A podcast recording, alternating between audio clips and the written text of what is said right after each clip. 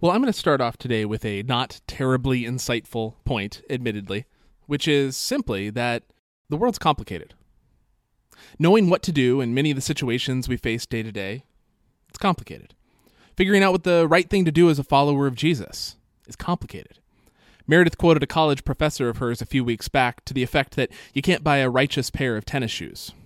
Well, it may seem like the world's getting more and more complicated as time goes on, it's also true that people have found life to be challenging for as long as people have been scuffling around on the face of the earth. And just as long as people have found life to be challenging, they've been telling stories as a way to make sense of it all. Grand earth shaking stories, small personal stories, stories of heroes and villains and tricksters, and sometimes characters who are all three at once.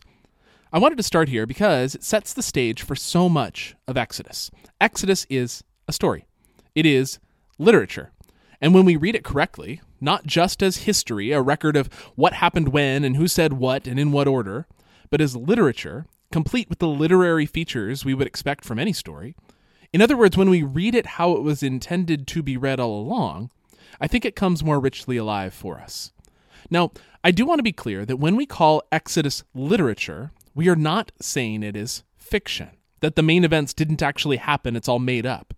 We're saying that the events are narrated in a literary way. They are presented as a story. And like any good story, true or not, they're going to be compelling characters, figurative language, elements that contrast with each other and highlight each other in the process, surprising events, foreshadowing, conflict, and on and on.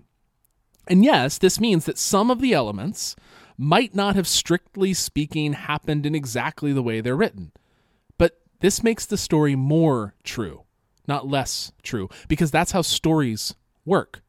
You have surely told a story at some point, lots of them, really, where both to make the story more interesting and to get your point across, you paraphrase a conversation instead of quoting it word for word, or you exaggerate the details, or you combine a couple characters into one composite character to simplify things and help with understanding, or you use any number of other literary techniques that communicate the meaning of the story better. And no one would then accuse you of lying or making stuff up because they would understand what you were doing, that that's how stories work. Exodus is the story of Yahweh God setting the people of Israel free from slavery so that they could be Yahweh's special people for the sake of the world. And reading it as a story is going to highlight for us many of the important things the storyteller wants us to know about who this God is and what they're up to in the world. True things. So, we're going to spend one more week here on chapter 1 of Exodus with a special eye on some of the literary characteristics that enrich the story and our understanding of it. So, first, let's hear the story. This is chapter 1 of Exodus, and I'd like you to listen to it as a story, not a collection of Bible verses, as much as you can. These are the names of the sons of Israel who came to Egypt with Jacob, each with his household Reuben, Simeon, Levi, and Judah, Issachar, Zebulun, and Benjamin, Dan and Naphtali, Gad and Asher. The total number of people born to Jacob was 70. Joseph was already in Egypt. Then Joseph died, and all his brothers, and that whole generation. But the Israelites were fruitful and prolific. They multiplied and grew exceedingly strong, so that the land was filled with them. Now a new king arose over Egypt, who did not know Joseph. He said to his people, Look, the Israelite people are more numerous and more powerful than we. Come, let us deal shrewdly with them. Or they will increase, and, in the event of war, join our enemies and fight against us and escape from the land. Therefore, they set taskmasters over them to oppress them with forced labor. They built supply cities, Pithom and Ramses, for Pharaoh. But the more they were oppressed, the more they multiplied and spread, so that the Egyptians came to dread the Israelites. The Egyptians subjected the Israelites to hard servitude and made their lives bitter with hard servitude in mortar and bricks and in every kind of field labor. They were ruthless in all the tasks that they imposed on them. The king of Egypt said to the Hebrew midwives, one of whom was named Shiphrah and the other Puah, When you act as midwives to the Hebrew women and see them on the birth stool, if it is a son, kill him. But if it's a daughter, she shall live. But the midwives feared God. They did not do as the king of Egypt commanded them, but they let the boys live.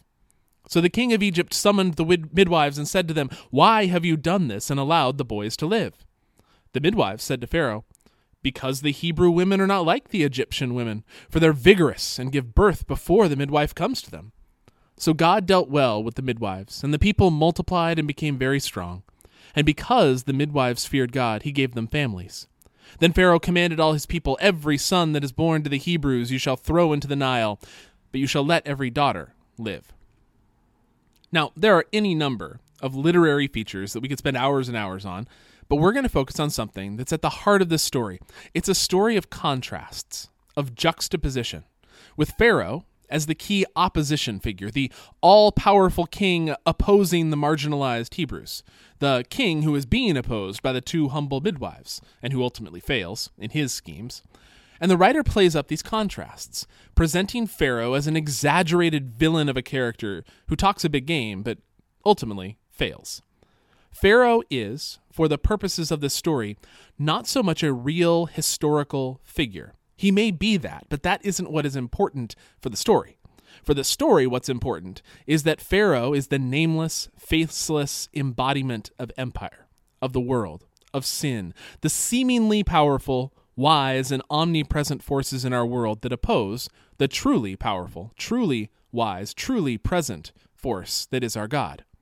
This is a story of good and evil, which highlights for us the flavor of evil, what it is, how it operates, by both blowing its misdeeds up beyond all reason and showing how they come to nothing in the face of the goodness of God. So let's take a look at a couple of these contrasts. First, Pharaoh acts in opposition to creation. I talked a couple weeks ago about how the writer intentionally echoes the words of Genesis 1 in describing the growth of the Israelites, that they were fruitful and multiplied and filled the earth. Even if God isn't specifically named in this particular part of the story, the literary reference is clear. God is doing creation again. This is not a story of meaningless biological processes, of people making lots of babies. This is God's creative work, active and thriving. And how does Pharaoh respond? With violence and oppression and death. Pharaoh is anti creation, trying to destroy the creative work of God, trying to control and confine the life that God is making thrive because it frightens him and threatens him. The writer is telling us that where creation is happening, where life and abundance and color and energy and flourishing exist, there our God is in the midst of it, even in the midst of slavery and oppression. And that the forces of sin will set themselves in opposition to that creation. That where anti creation is happening, there the forces of darkness are at work. It's a clue for us to look for in this complicated world of where God is at work and where the forces that actually oppose God, however they might try to present themselves, where they are at work instead. Second, Pharaoh brings oppression in opposition to life. Now, this flows right out of the first contrast. Where life is flourishing, Pharaoh tries to break it with oppression. It's almost comical how repetitive the storyteller is in emphasizing what Pharaoh does. Verse 11 Therefore they set taskmasters over them to oppress them with forced labor. Verse 12 But the more they were oppressed, Verse 13 The Egyptians subjected the Israelites to hard servitude and made their lives bitter with hard servitude in mortar and bricks and in every kind of field labor. They were ruthless in all the tasks that they imposed upon them. It's this drumbeat of the same words over and over, mirroring the drudgery and toil that the Israelites are forced into by their oppressors. The writer wants us to feel the horror, see the excessive, desperate nature of it. They want to play up the greatness of the challenge to life that Pharaoh is bringing, so that they can play up the contrast and say, and yet, despite all of this, life keeps escaping, even in the midst of injustice and oppression to the extreme. The writer tells us that the more the Israelites were oppressed, the more Pharaoh tries to contain the creative life that God is causing to thrive, the more the Israelites multiplied and spread. Even when Pharaoh escalates further from the metaphorical death of slavery to the literal killing of babies, he still is foiled at every turn. This is a story meant to show us in no uncertain terms that no matter the extent of the oppressive forces of the pharaohs of this world, no matter the bitterness and the toil, that life is bubbling under the surface and will continue to burst forth because God's creative, life giving power is no match for the opposition that evil tries to put up. Third, Pharaoh's foolishness, born out of fear, is contrasted with the midwife's wisdom born out of trust. Pharaoh, despite his power, is clearly afraid of the Israelites.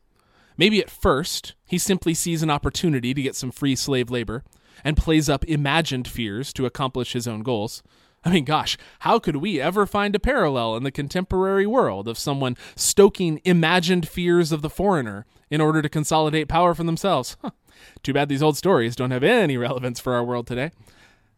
But by the end of the story, Pharaoh is not just wanting slave labor, he is afraid of the ethnic and cultural identity of the Israelites themselves. He tries to stamp them down, but they thrive all the more, and at some point, Pharaoh's heart starts to tremble. These are a people he cannot control, who are sustained and animated by a power he can't compete with. He needs to remove this threat. And this is, of course, how empire always reacts to what it can't control.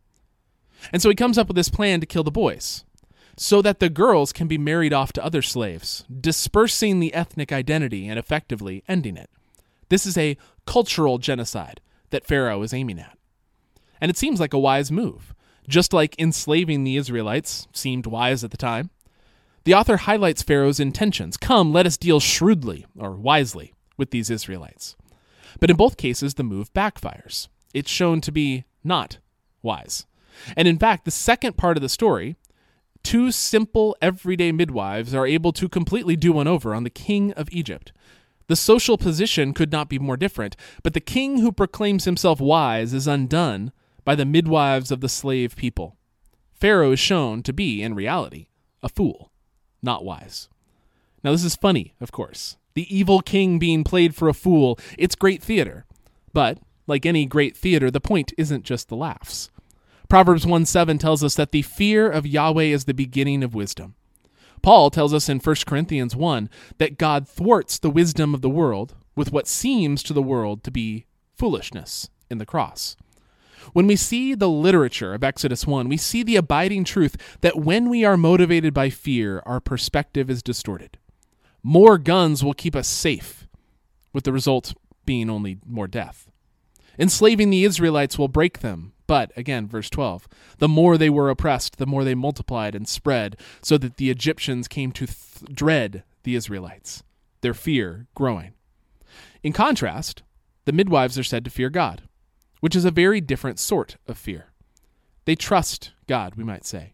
And so, despite their social standing, they are the ones who are truly wise, outsmarting the king of the land, making Pharaoh to be a fool. And this brings us to, fourth, the banality of Pharaoh's evil is contrasted with the creativity of the midwives. Pharaoh's brilliant strategy is about as boring as they come. Oh, how original. You're going to oppress a marginalized people group? You're going to make a big deal about how subhuman these dirty foreigners are in order to gin up nationalistic sentiment so as to consolidate your own power? Wow, no dictators ever thought of that one before. The philosopher Hannah Arendt coined the phrase the banality of evil to highlight exactly this truth that shows up in the story that evil is so boring, running back the same plays over and over and over again. But the midwives, they show real creativity, coming up with a strategy to use Pharaoh's own prejudice against him in order to preserve life. Oh, you know these Hebrew women, practically animals, just dropping babies before we can even get there. Time and time again, those who fear God find themselves in opposition to an empire that wants to crush them. And those who are in opposition to the empire can't just keep running the same place. They have to be light enough on their toes to constantly come up with more creative and novel ways to escape. Good thing we have the unending creative force of our God on our side. And finally, the self interest of Pharaoh is contrasted with the willing sacrifice of the midwives. When you stop to think about it, the motivations behind Pharaoh's evil are really boring too. Wait, you're enslaving a whole people and engaging in mass murder of babies because you want to be able to build cheaper storehouses? If only the motivations for evil in our own world today weren't just as dumb. There is no greater purpose here, no higher motivation, just dumb self interest and desire for power. But the fear of Yahweh leads the midwives into the highly creative, highly dangerous path of resistance. They willingly put their own lives on the line. I mean, can can you imagine what would have happened to them if Pharaoh wasn't the dumbest character in this story, fooled by their clever lie? and their self sacrifice is what allows life to keep flourishing. The literary contrast here also highlights a theological truth for us. Self interest seems to be the way to get the life we want. But time and again in Scripture, we are told, sometimes explicitly, but often, like here in story form, that true life is found through self sacrifice. That the paradox is that when we take up our cross and lay down our own self interest and follow that path, we find that it leads to life life for us and life for the world. In this story, the midwives sacrifice for the sake of the life of the baby boys, and by extension, the continued existence of their people as a people. And then, we are told, God gives them families, which was at that time considered to be the highest blessing God could give to a woman. Now, we might prefer different, less patriarchal measures of blessing today, but that doesn't change the meaning of that little note in the story for its historical context. Trusting God leads to life for us and for the world. So let me sum up by repeating Pharaoh acts in opposition to creation, but God is still a God of creation and abundance. Pharaoh brings oppression in opposition to life, but our God still sets the oppressed free so that they can experience the life that God offers. Pharaoh's foolishness, born out of fear, is contrasted with the midwife's wisdom born out of trust. And our God is still the source of wisdom in the big and the small. The banality of Pharaoh's evil is contrasted with the creativity of the midwives. Our God is still the one who inspires creativity that overflows. The self interest of Pharaoh is contrasted with the willing sacrifice of the midwives. And our God is still the one who brings life to the world through sacrifice.